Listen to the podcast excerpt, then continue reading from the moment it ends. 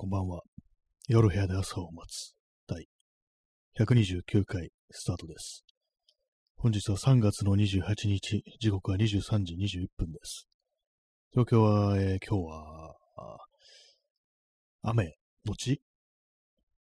曇り、たまに晴れたりっていう感じでしたね。はい。あ、チャンツさん、えー、ピースいただきましてありがとうございます。指を2本立てたピースです。ありがとうございます。えー、そうですね、今日はあの、ちょっと短いんですけど、30分、30分やろうかなという感じです。なんでかっていうと、まあ別に特に理由はないんですけども、まあ理由はあるとすれば、大して話すことがないという、そういう感じです。私今あのー、そのマイクの脇に、あれです、あの、吸音マットみたいな、スポンジ、デコボコしたスポンジみたいのを、ちょっと試しに置いてみてるんですけども、まあ、これなんでかっていうと、この、パソコンのファンが回る音を割とマイクが拾うっていう、そういうのがあって、なんか耳障りだなと思って、でフィルターとかかけても消せないんですよね。消えないんですよね。まあそういうのがあって、じゃあ元から立ったらどうかっていう感じで、まあそのマイクの近くにそれを置いて、まああのパソコンのこう、ある方向を覆うような感じで、こう、スポンジが置いてあるという感じなんですけども、いかがでしょうか。まあ、あんま変わんないと思いますけどもね。はい。あ耳かきさんへ、おつおつのおつです。ありがとうございます。ね、風、顎が外れてるような感じになってますけど、この人大丈夫なんでしょうかっていうね、このイラストがあるんですけども、そういう、はい、ありがとうございます。えー、ちょっと今日さっきまであの、ハンダ付けをやってました。あの、昨日話したんですけども、あの、マーシャルのミニアンプ、すっごくちっちゃい 9V のバッテリーと、あるいは、そう、AC アダプターで動くちっちゃいちっちゃい、こう、アンプがあるんですけども、それもらい物なんですけども、それの電源が入らないという感じで、ずっと気になったんで、まあ、ちょっと捨てようかなと思ったんですけども、でもなんかこう検索したら割にこれいい音出すぞみたいな、そういうね、こう評価があったりして、じゃあもったいないかなっていうのと、あとまあそうだ、これマーシャルなんだよなと思って、ね、捨てるのちょっともったいなくなって直してみようってなって、でも中身開けてみたんですけども、まあ最初なんか、何これみたいな感じで全然わかんなかったですね。全然その辺の工作、ね、こうハンダ付けとかするような工作っても全然やったことないんで、で、まあでもなんかいろいろやってるうちに、どうもここの部分が、ハンダ付けが甘くなってんのかなみたいな、取れそうになってんのかなみたいな、要は電気が取ってないのかなみたいな、そういうのがあったりして、で、まあそれでハンダ付けをやり直そうと。で、まあそこ古いハンダがね、乗っかったまんまなんですけども、まあこれを多分、ね、除去して、で、新しくもハンダをね、こう、ハンダ付けをすればいいんじゃないかと思ったんですけども、でも調べていくと、そのハンダをね、こう、吸い取る線みたいなのがあるらしいんですよ。で、まあ、あるいはその吸い取り機っていうのがちょっとね、あの耐熱のス,、あのスポイトみたいなやつがあるらしく、それでまあ本来は吸い取るはずなんですけども、なんかね、なかったんですよ、あの買いに行ったら、ちょっとね、あれがなかった、その吸い取り線がなくって、吸い取り機があったんですけども、まあなんか結構ね、なんか2000円ぐらいするんで、じゃあなんか吸い取り線だとまあ数百円で済むんで、で、まあそんなにね、使うもんじゃないしっていうのがあるんで、まあね、しょっちゅうしょっちゅうやるんだったらこういうのを、ね、吸い取り機を買うところなんですけども、吸い取り線でいいよって思ってたんで、まあ買わずに帰ってきて、で、なんかあのー、同軸ケーブル、まあテレビのアンテナとかをつなぐやつですね。あれの中に入ってる導線を、そのね、あの、外側のなんかビニールというか、なんていうか、こうゴムっぽいやつ、あれを向いて中の導線を、ね、引っ張り出して、で、それで、そのハンダ吸い取ることができるっていう、そういう情報があったんで、で、まあ、それを試してみたんですけども、まあ、なんかあんま吸い取んなくって、なんかね、ハンダ付けって、あの、出てくるキーワードとして、キーワードというか、まあ、なんかね、その塗る、なんかフラックスっていうやつがあるらしく、それはなんかハンダのノリを良くするみたいな、そんなものらしいんですけども、まあ、具体的になんか何が、どういう成分なのかわかんないんですけども、まあ、なんか塗り、塗るものですね、なんか、グリース的なオイル的なやつで、でもそういうの塗ってないと、その導線でもちゃんと吸い取ってくれないみたいな、そんなこと書いてあって、あとまあ古いね、ハンダとかは、結構その、なかなかね、吸い取ってくれないとか、まああとは、ハンダゴで当てても溶けてくんないみたいな、そういうことがあるらしいんで、まあどうしようかなと思ったんですけども、でも、新しく、そのね、古いハンダの上に新しくハンダを持っていくと逆に取れるみたいな、そういう情報もあったんで、さっきそれをちょっとやってみました。でも、なんかあの、うまく、ね、なんか吸い取ってくんないなって感じで、やっぱなんかこうね、そのフラックスとかいうものを塗った、ちゃんとした吸い取り線がないとダメなのかなっていうふうに、こう思ってるんですけども、まあそういう感じで、ちょっと工作を中途半端に今やめてるっていうね、状態ですね。えー、ストロムさん、えー、今来ました。と出遅れました。いただきました。ありがとうございます。ね、まだ5分程度なので、また大した話はしてないので大丈夫です。ね、あのハンダゴテを使ったなんかこう、もろもろやってたけれども、なんかうまくいかないというね、まあ、そういう話をしておりました。そうなんですよね。まあ、ハンダ付けねっていう感じで。で、まああれですね、いっそなんかその古いハンダ取らなくっても上にそのまま持って、ね、新しくハンダ付けしちゃって、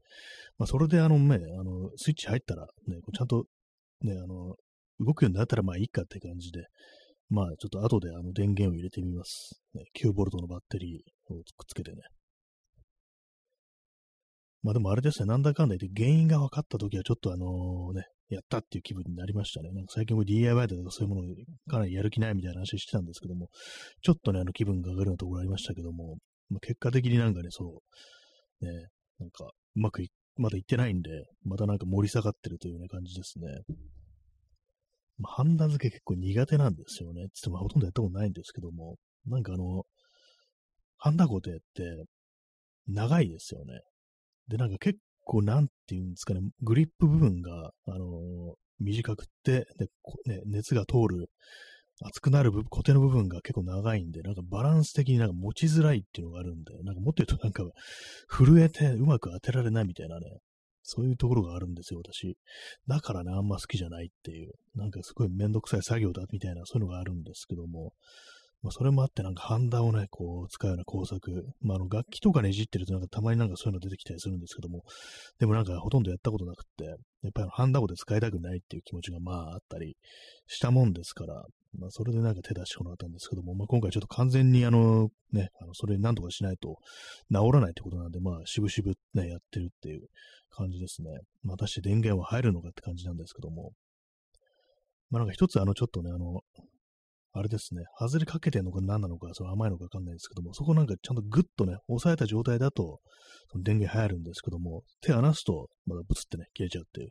そういう感じになってるんで、まあ多分ダメなのはその部分だけだと思うんで、まあそこ治れば、まあいいだろうというね、こう、そういう感じですね。まあ、直しちゃうからといって使うかどうかはちょっとわからないですけども、あの一応普通のあのアンプを持ってるもんですから、ね、まあ全然ずっと使ってないですけども、まあ、あの、ちっちゃいものね、まあ、ただ、あの、持ち運びできるっていうのはありますね。別に外で、あの、そんなね、アンプ使ってギター弾くなんてことないですけども、ね、まあ、最悪、最悪っていうか、最悪って言い方おかしいですけども、まあ、そういうこともできるぞっていうね、まあ、使う機会ないでしょうけども、まあ、でもね、直すということ自体が、こう、楽しみかなというね、そういう感じですね。えー、ストロムさん、えー、鉛フリーハンダが人命を危険にと息巻く反動保守オタク。あ、なんかそういうのはあるんですね。鉛フリー、鉛が入ってないハンダ。人命を危険に。なんかそ、そのネタ初めてこれ聞きましたけども、そういうこと言ってるようなのがいるんです。なんか全然僕わかんない界隈ですけども。えー、鉛ってなんか体に良くないっていう、言いますもんね。鉛といえばなんか私はあの、放射線を遮ってくれるものっていうね、なんかそういう 印象があります。ね。やばいと思ったら鉛にね、こう、くるまろうかなと思ってます。ちょ何言ってるかわからないですけども、でもなんか鉛入りのエプロンみたいな、ね、そういうのがあって、こう、あるらしいですね。うん、まあ、よくよくわかんないですけども、な、何回聞いたことありますね。鉛といえば、あのね、銃弾ですよね。弾丸ですよね。弾頭に鉛って多分使われて、鉛玉って言いますけども、どうなんですかね？実際、なんか、あんまこう何でこう使ってんのかね、どうかわかんないですけども、ね、鉛というと、まあ、その弾丸を思い出しますね。まあね、まあ、武器の話になっちゃいますけどもね。えー、ストロムさん、えー、基盤不良による航空事故の原因を ROHS に求めるような物言い、反環境保護の政治性。なんか、そういえばなんか少し前に、なんか飛行機云々とかあったような気がしますね。それでなんかこう、まあ、原因は、こう、鉛フリーハンダだっていう、そういうこと言ってるんですかね。まあ、その環境にね、こう、悪いとかなんかそういうのもあったして、鉛フリーってものが出てきたにもかかわらず、ね、こう、そういうものがあるせいで、こう、事故が起きたんだみたいな、それが結構、なんていうか、こう、ね、反環境保護みたいな考えを持ってる、ね、そういう人間から発せられたという、そういう感じですかね。まあ、あったんですね、そういうのがね。全然それのね、こう、名前フリーハンダがっていうのが、まず多分、おそらく根拠のない、ね、ことなのかなというふうに思うんですけども、ね、まあ、環境保護はなんか気に食わないからなんかそういうこと言ってみるっていうね、なんかそういうのいそうですよね。まあなんか本当、環境保護、アンチ環境保護みたいなのって結構いますからね。あの、アンチビーガンみたいなのも多分同じようなとこからこうね、出てるのかもしれないですけども、やっぱりなんかね、こう、我々のこう、ね、日々のこう、暮らしてる生活の中で、なんか、それを、お前たちはそれは実は良くないんだぞ、みたいな、そういうことをね、こう、まあ、どうしても言われるというか、なんというか、やっぱそういう感情のね、こう側面はありますからね、環境守るってなって、やっぱり自分たちのこう、ね、暮らしてるものは変わらざるを得ないっていうのがこうあるんで、まあ、それがなんか気に食わないというか、やっぱなんか自分がなんかこう怒られてるみたいな、なんかそういう気持ちになって、それでなんか反発みたいな、そういう気持ちがありそうですね、そういうのはね。まあ私、別にね、なんかそう、ね、実際問題ね、そう良くはないことだしな、みたいな感じで、まあ自分のね、こう、生きててね、なんか環境の悪いことたくさんしてるしなとは思うんですけども、まあ別になんかすごい反感みたいなのは別にね、そんな覚えないですね。直で言われたわけでもないしっていうのがあるんで、なんかそういうなんか反動保守みたいなのってちょっとよくわからないですね。なぜそこまでね、こう、激しく反応するんだかってなると、実はお前も同じぐらい環境保護というものを、ね、考えてるんじゃないのかみたいなね、実は深刻に考えてるんじゃないかみたいなね、そんなこと思ったりするんですけども、ね。えー、ストロムさん、えー、献血を人質にアンチフェミニズムみたいなのと同梱ですね。ああ、献血、ね。献血ね、こう、我々がちゃんと献血しようとしてんのにね、そこでこうね、広告として打たれてるキャラクターがなんかこう、性的なね、こう、そう描写があるっていうことを文句言いやがってみたいなね、だから、俺たちアンチフェミニズムなんだみたいな、それがちょっと前、ちょっと前ですけど、だいぶ前ですけどもありましたね。確かになんかその辺の感じは結構似てるかもしれないですね。なんかね、ちょっとわからんね、ことでありますよね。なぜあそこまで激しく反応するのか、みたいなね、ところはね。まあ、ハンダ、ね、ハンダ、ね、鉛が入っハンダってなんだってよくわかってないですね、私ね。多分鉛なんですかね。まあ、すぐ溶ける、沸点が低いってなると、鉛なんですかね。結構扱いづらいなと思いました。なんかやってて、さっき。えー、鉛。えー、ストロムさん、ハンダゴテ、どうしてもペンみたいに持ちたくなる形をしている。そうですよね。あれ絶対まあ、あの、下の方持ちたくなりますよね。先端に近い方。危ないんですよね。あれね。ジュってなりますからね。熱いですからね。よくなんかあのネットのでなんかネタになる、こう、ね、海外のなんか広告のね、画像で使われてる写真で、高校に使ってる写真で、あの、ハンダゴテを持ってる女の人がいるんですけども、その人があの、非常にこう、ペン先みたいにね、こう、先の方を持ってる。まあ、要はすっごく熱くなる部分を持ってるっていうね、そういう作業をしてるっていう、まあ、まあ、ありえないね、こういう写真があるって感じでネタになるんですけども、あの形そうなんですよね。絶対ね、先端持ちたいですよね、あれね。あっちの方が自然だってなるんですけどもね。まあ、実はその構造上、それできないんでしょうけどもね。ストロムさん、あの持ち手がそもそも使いにくい。笑い。そうですね、ほんと。あの持ち手がね、なんでそんな上の方にあるのっていう感じでね。なんか長いドライバーのね、お尻の方だけ持ってなんかこう作業するみたいなね、感じのがあるんで、なんかね、バランスも良くないんですよね。結構先端の方が重いっていうか、なんかどうも狙ったところにうまくね、こう当てるのが、ね、難しいというか、なんか繊細な動きができないみたいな感じで、結構ね、難しいんですよね。え、耳かきさん、えー、ハンダ溶かしてると T1000 思い出します。あ、そうですね。確かに。あのね、ターミネーター2に出てくるね、液体金属の、ね、こうターミネーターですね。あの、それこそなんか、ハンダみたいに溶けるみたいなね、そういう描写があるんですけど、自由自在に姿を変えるっていうね、そういうこう、ものらしいんですけども、えー、T1000、ね、確かあの溶けてる部分ね、見てると T 線だなってことは思いますね。こういうの集まってね、あの T 線になるのかななんてことは思いますね。ストロムさん、えー、アップルの殺人ロボ、アップルになっていますね。謎のね、こう殺人ロボですけども、ロボットなんですよね、そう考えたらね。あれ全部液体金属で、なんか全部ね、なんか、ああいう感じ、動く感じになってますけど、実はなんかコアみたいなのがあって、それで制御してるみたいな設定があるんですけども、でも映画見てるとね、全部なんか液体みたいになってない？これってね、ことはね、思いますね。水みたいになってんぞみたいなね。まあそれは別に、そんな映画に突っ込むこともないんですけども、ね、やっぱハンダ溶かしてると、それあれはね、どうしても思い出しますね。そして皆さん結構ハンダ使ってますね。私、こう全然ね、ハンダ、ハンダからね、こう、逃げてきた人生なんでね、ここでちょっとあの、溶かし、溶かさないとっていうね、ことを思ってね、今ちょっとやってる感じですね。まあ、あの手のなんかあの、基板みたいの見てるとね、何が何だかわからんって感じになってきますね。私も今回偶然なんかそのね、どこがダメかって原因が特定できたわけであって、ね結構問題の切り分けとかがね、あの、ちゃんとした知識なしにできる感じはしないですね。とりあえずなんか電源が入らないってことだけが分かって、で、まあ、あの、LED の部分、あれ、なんていうんですか、発光するね、部分ですね。あれがつかないから、まあ、おそらく、まあ、その、バッテリー入れても、そこから先にね、電気が伝わってないんだということぐらいはわかるんですけども、それがどこがどう繋がってんだ、これ、みたいなね。どこがマイナスで、どこがプラスだ、みたいな、そういうのが全然わかんないですね。一応なんかテスターみたいなやつがあるんですけども、同通チェックって電気が流れてるかどうかチェックするやつなんですけども、これがね、なんか久しぶりにね、こう出してみたんですけども、これものすごい古いものだと思うんですよ。なんかね、こう私持ってるんですけども、おそらくあの祖父が買ったものだと思うんですよ。まあ、そのぐらい古くって、一応なんか説明書とか入って読んでみたんですけども、うわ、なんかこのフォントの感じとかすっごい古いなみたいなね、なんか関係ないとこを見てしまいましたね。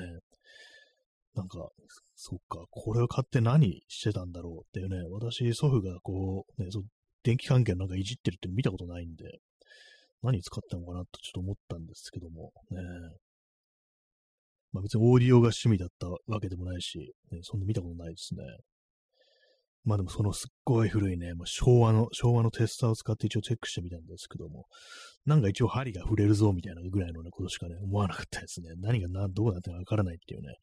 まあ、結果としてあの、その9ボルトのバッテリーにまだこう、ね、電池が残ってるかっていう、それぐらいしかわかりませんでした。ね、9ボルトのバッテリーもものすごい昔に買ったんですけども、あのギターのこうね、エフェクターに使うね、こう、バッテリーですね。バッテリーというか電池ですね。四角い電池。あれをね、なんかこう、久々に出してきてね、ちょっとチェックに使いましたね。でもそのテスターもね、あの電池がこう必要なんですけども、なんかね、中開けてみたら電池入ってて、あ、これ古いから液漏れしてそうだなと思ったんですけども、意外にも大丈夫で。で、まあ、開けてみたんですよ。その、取り出してみたんですよ、その電池。これなんかね、どこの電池が入ってたかっていうと、ナショナルハイトップって書いてあるんですよ、これ。いつの時代なんですかね、これ。昭和ですかね、ナショナルハイトップって書いてあるの赤いね、なんかすっごいなんかあの昔のナショナルってロゴも入ってて、もう完全に昭和な感じの電池が出てきたんですけども、液漏れしてないんですよね、これ。意外にもね。割とこういうのってほっとくとね、なんか割とすぐこう、ダメになっちゃうってイメージだったんですけども、大丈夫ですね。一応なんかね、その電池のマイナスの部分になんか数字が書いてあって、ちょっと小さくてよく見えないんですけども、7706。これもしかして1977年ですかね。ちょっとそんな前かって感じですけども、ちょっと私の今ちょっと体勢だと見づらいんですけど、ま、17か77っていう感じで、これが意外となんかね、こう平成17年とかだったらね、あと2017年とかだったら新しいじゃないかって感じなんですけども、どうなんですかね。なんかでもナショナルハイトップって書いてあるから、まあ、えらい昔のものなんだろうなというね、そんなことは思います。この赤い、赤に、に白っていうのがなんかまたなんか古いですよね。で下の方にはね、松下エレクトリックって書いてありますね。松下エレクトリックっていうとなんか松下電機、今パナソニックになってる、あの関係あるんですかね？よくわかんないですけども、ナショナルってもなんか、ね、昔っていうぐらいしかわかんないですけども、ね、はい。まあ、こういう電池が、ね、古いの入ったという感じです。えー、ストロムさん、明るいナショナリズム。ああ、なんかそういえばなんかナショナルって変な名前ですね。考えたらね。電気、ね、家電メーカー、ナショナルっていうね、なんか不思議な、なんかね、こう、名前を付けたもんだなというね、思いますね。結構なんか昔のそういう企業の名前って、ちょっとあの、ね、探ってみて面白かったりしますね。ニコンとか、なんか日本工学っていうね、名前だったらしいですね。東芝は、東京芝浦電機っていうなんか聞いたことあるような、ね、気がします、ね。今、初芝電機っていうのを思い浮かべた皆さん、それはあの、確か島工作だったと思いますね。架空の企業ですね。はい。まあ、そのナショナルの電池が出てきたという話でした。テスターもなんか私は下げてましたね。なんかあるね、こうおじいちゃんのやつがなんかあるなっていうふうに思ったんですけども、一応工具箱の中で取っといて入れてあったんですけども、使い方わからんという感じで、でも今回初めてこう見て、見て、あ、なるほど、あのー、両端にやってればいいわけねぐらいのね、そういう雑な認識ができましたね。ただそういうなんか、基盤みたいな、回路みたいなやつに一体どこに当てればいいのかみたいなものは全くわからないですね、本当にね。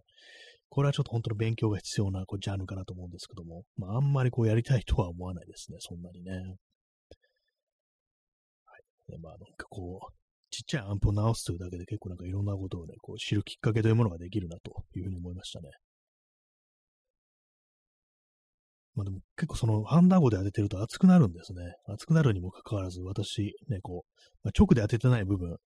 も熱くなるわけですよ。まあ、金属のね、他のところまでこう、まあ、電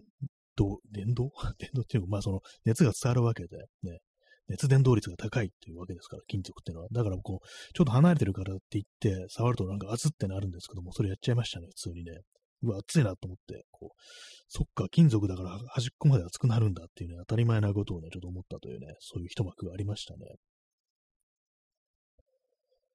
まあでもなんかここでね、なんかいろいろこう覚えたりこうしても、実際なんかそのハンダを使って直すっていうね、ようなことが必要にならないんですよね。あんまりなんかその楽器とかこういじったりしないんで、そうなんですよね。あんまこう日常的にこれ使うテクじゃないなっていうのがあるんで、それもあってこう、あんまね、こう学ぼうっていう気がないんですけども、どうなんですかね。趣味によってはそういうハンダアウトとかたくさんね、するっていうのもあるんですかね。私のこう考えるのは楽器いじりっていうね。ちょっと前にあの、YouTube であの古いヘッドホンを改造して、あのリケーブルできるように、要はあのケーブル取り外しできるように、こう、ジャックをつけるっていうね、そういう改造してる人がいて、それちょっと面白いなと思ったんですけども、まあそういうのをやるってなると、やっぱあのハンダ付けってものはね、こう絶対必要になるということで、まあ、そのね、ような感じのことをこう趣味にこうするといいのかなっていうね、感じですね。えー、耳かきさん、自作電子楽器作る人はハンダゴで使いまくってます。あ、やっぱそうなんですね。楽器はなんかそうですよね。ハンダゴでね、バリバリに使えますよね、本当にね。エレキギターとかでもあのピックアップっていうね、音を拾う部分、まああれを交換してね、なんか好みの音にするっていうね、こうありますけども、ね、ああいうのをやる、絶対馬ハンダとかこう使えますよね。私もピックアップ交換したことないっていうのは、そのハンダが、ね、ハンダ語での作業が嫌だっていうのもあったかもしれないですね。えストロムさん、ヘッドホンのドライバー壊れて交換するときに使いました。ああ、やっぱヘッドホンもね、そんなに使うって感じですね。そうですね。私ヘッドホンってものあんま今使ってなかったんで、今あの、ね、ちょっと気まぐれで、あの、オーディオテクニカのヘッドホン使ってるんですけども、ちょっとね、これ壊れたりしたらなんか、いろいろやってみようかなというふうに思いますね。でもそうですね、音楽とかね、こう、オーディオ関係やっぱりこうヘッドホン、ヘッドホンじゃね、あの、ハンダ、ね、作業がありますよね。こっちの方向になんかね、こう無理やりなんかこうね、その作業をするというね、こう、大義名分を作るために無理やり興味を持ってみるみたいな、ね、そういうのもありかもしれないですね。自作電子楽器。そうですね。電子楽器自体なんか私あんまこう触れないタイプなんで、ほんとなんか、こうね、アコースティックギターとかなんかそういうものに触れてる時間の方が長いって感じなんで、あんまこう興味を持ったことないんですよね。やってみるとでもまあ面白いかもしれないですね。なんかジャックの増設とかそういうのってなんか便利そうだなと思います。本来ない部分にね、こう、作ったりとか、あの、モノラルをなんかステレオにするみたいな、そういう改造するってのはなんかちょっとできたらね、面白いかなっていうふうに思いますね。確かになんかこう、ケーブル、ケーブルってなんかね、こう、引っ張って断線しちゃったりして使えなくなるみたいなことありますからね。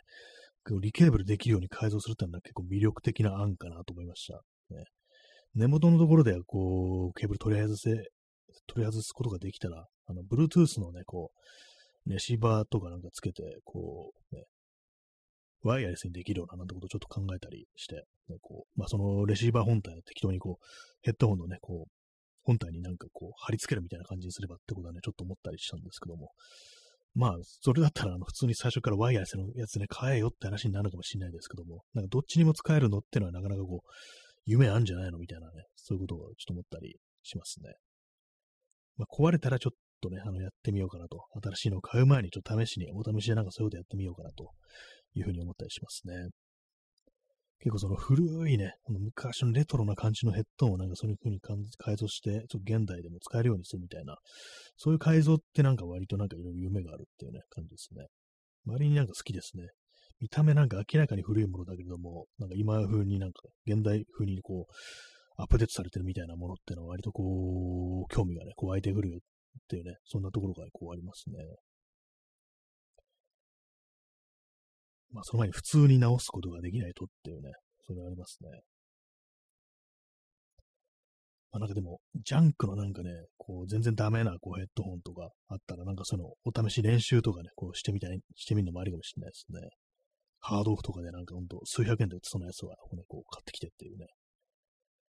え、ストロムさん、え、WD-40 とダクトテープとハンダゴテさえあれば、なんかね、アメリカンなあのリペアの思想みたいな感じですね。WD-40 ってなんかあれですよね、あのー、スプレーですよね。潤滑剤みたいなね、スプレーだと思うんですけども、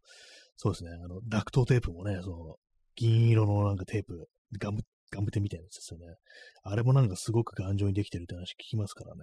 宇宙でもなんか使う、ダクトテープは宇宙でも使うみたいなね、そういう感じのことがあるらしいですからね。そのくらい信頼性がある、強力なこう粘着力を持ったテープだということらしいですね。あれもなんかね、なんか日本だとちょっと手に入りづらいんですかね。なんか似たようなやつありますけども、なんか中身違うぞみたいな話を聞いたんですけども、同じ銀色でも普通のまあ粘着テープなんだっていう。アメリカに売ってるものはもっと強力だぞみたいな話を聞いたことがあるんですけども、実際どうなんですかね。ちょっと夢のあるテープっていうね、感じですけども。えー、P さん、えーネオ、ネオレトロ概念。ああ、そうですね。それ、まさしくね、そんな感じで、まあ、ね、あのレトロだけれども中身は新しい使えるみたいなね、そういうのですよね。まあ、昨今なんかデザイン的になんかいいなって思うものってあんまなくって、ちょっと古めかしいものの方がなんかいいよなみたいな、こう、ね、まあ、なん、なんですかね、ただただなんか昔を懐かしんでるだけなのかもしれないですけども、よくわかってないで言ってるだけなのかもしれないですけども、なんかね、どうも古いものの方がなんかデザインとかなんか好ましいような、なんかそういう感じってこう、ありますね。えー、P さん、えー、ちなみにナショナショナルは松下のブランドです。パナソニックの前はナショナルが花形。あ、そうだったんですね。知りませんでした。ね、そもそも松下電機があって、その中にナショナルってブランドがあったって感じなんですね。なんか結構、ね、別なもんだと思ってましたね。なんか、なんか昔のなんかその電気メーカーつとなんか東芝、ナショナルみたいな感じでこうあったりして、ね、松下電機みたいなのがあったりして、違っ違いましたね。普通になんか同一だったんですね。松下と。パナソニックの前はナショナル側型、花形だったというね、そういう感じなんですね。えー、耳かきさん、えー、海外の超強力ガムテープで水漏れも塞げるやつありました。銀色のやつ。ああ、やっぱり、すごいですね。水も、なんかもう何でもありですね。それは宇宙で使うわっていうね、感じになりますけども。やっぱ銀色なんですね。あれね、なんかちょっと気になりますよね。なんか、こう、実際そう使うね、こう、タイミングがあるかと言われるとあんまなさそうですけども、水漏れもってなればね、ガムテでなんかこう、ガムテっていうか、そのダクトテープで人間をぶら下げることができるなんていうね、こう、まあ、ある程度量を使えばっていうね、話ですけども、なんかそんな話も聞いたことあります。相当な粘着力ですね。剥がすときなんかその下地まで一気にバリッと剥がれるんじゃないのぐらいのね、こと思っちゃいますね。また銀色っていうのがね、いいですよね、本当にね。日本のガムテープ、布ガムでも、紙ガムでもそうですけど、茶色ってね、ちょっといまいちあれですけども、まあ段ボールに合わせてるのかもしれないですけども、銀色、ね、いいですよね。いかにも強そうっていうね、感じですけども。えー、ハンダゴテと、ね、ハンダゴテとダクトテープと WD-40 っていうね、WD-40 もかなり強力っていうか、ね、こう、潤滑剤の中ではかなりこう上位というか、もう最強みたいな、ねこう位置になってるって話は聞いたことありますね。高いですよね、確かね。高いやつです。私、自転車の整備とかでなんかそういうのをこう調べたことがあるんですけども、ちょっと高かったような気がしますね。はい。えー、そういうわけでね、なんかちょっと早い感じがこうしますけども、今日はね、ハンダゴテとか修理の話をね、して30分こう、やったという話でございましたけども、ね、ちょっと今日は早いですけども、終わりたいと思います。はい。なんか虫歯じゃないのにちょっと歯がうずくですよね。何なんですかね。怖いですね、ちょっとね。はい、えー、そういうわけでね、なんかこの辺りで終わりたいと思います。はい、えー、それでは皆様、ご清聴ありがとうございました。それでは、さようなら。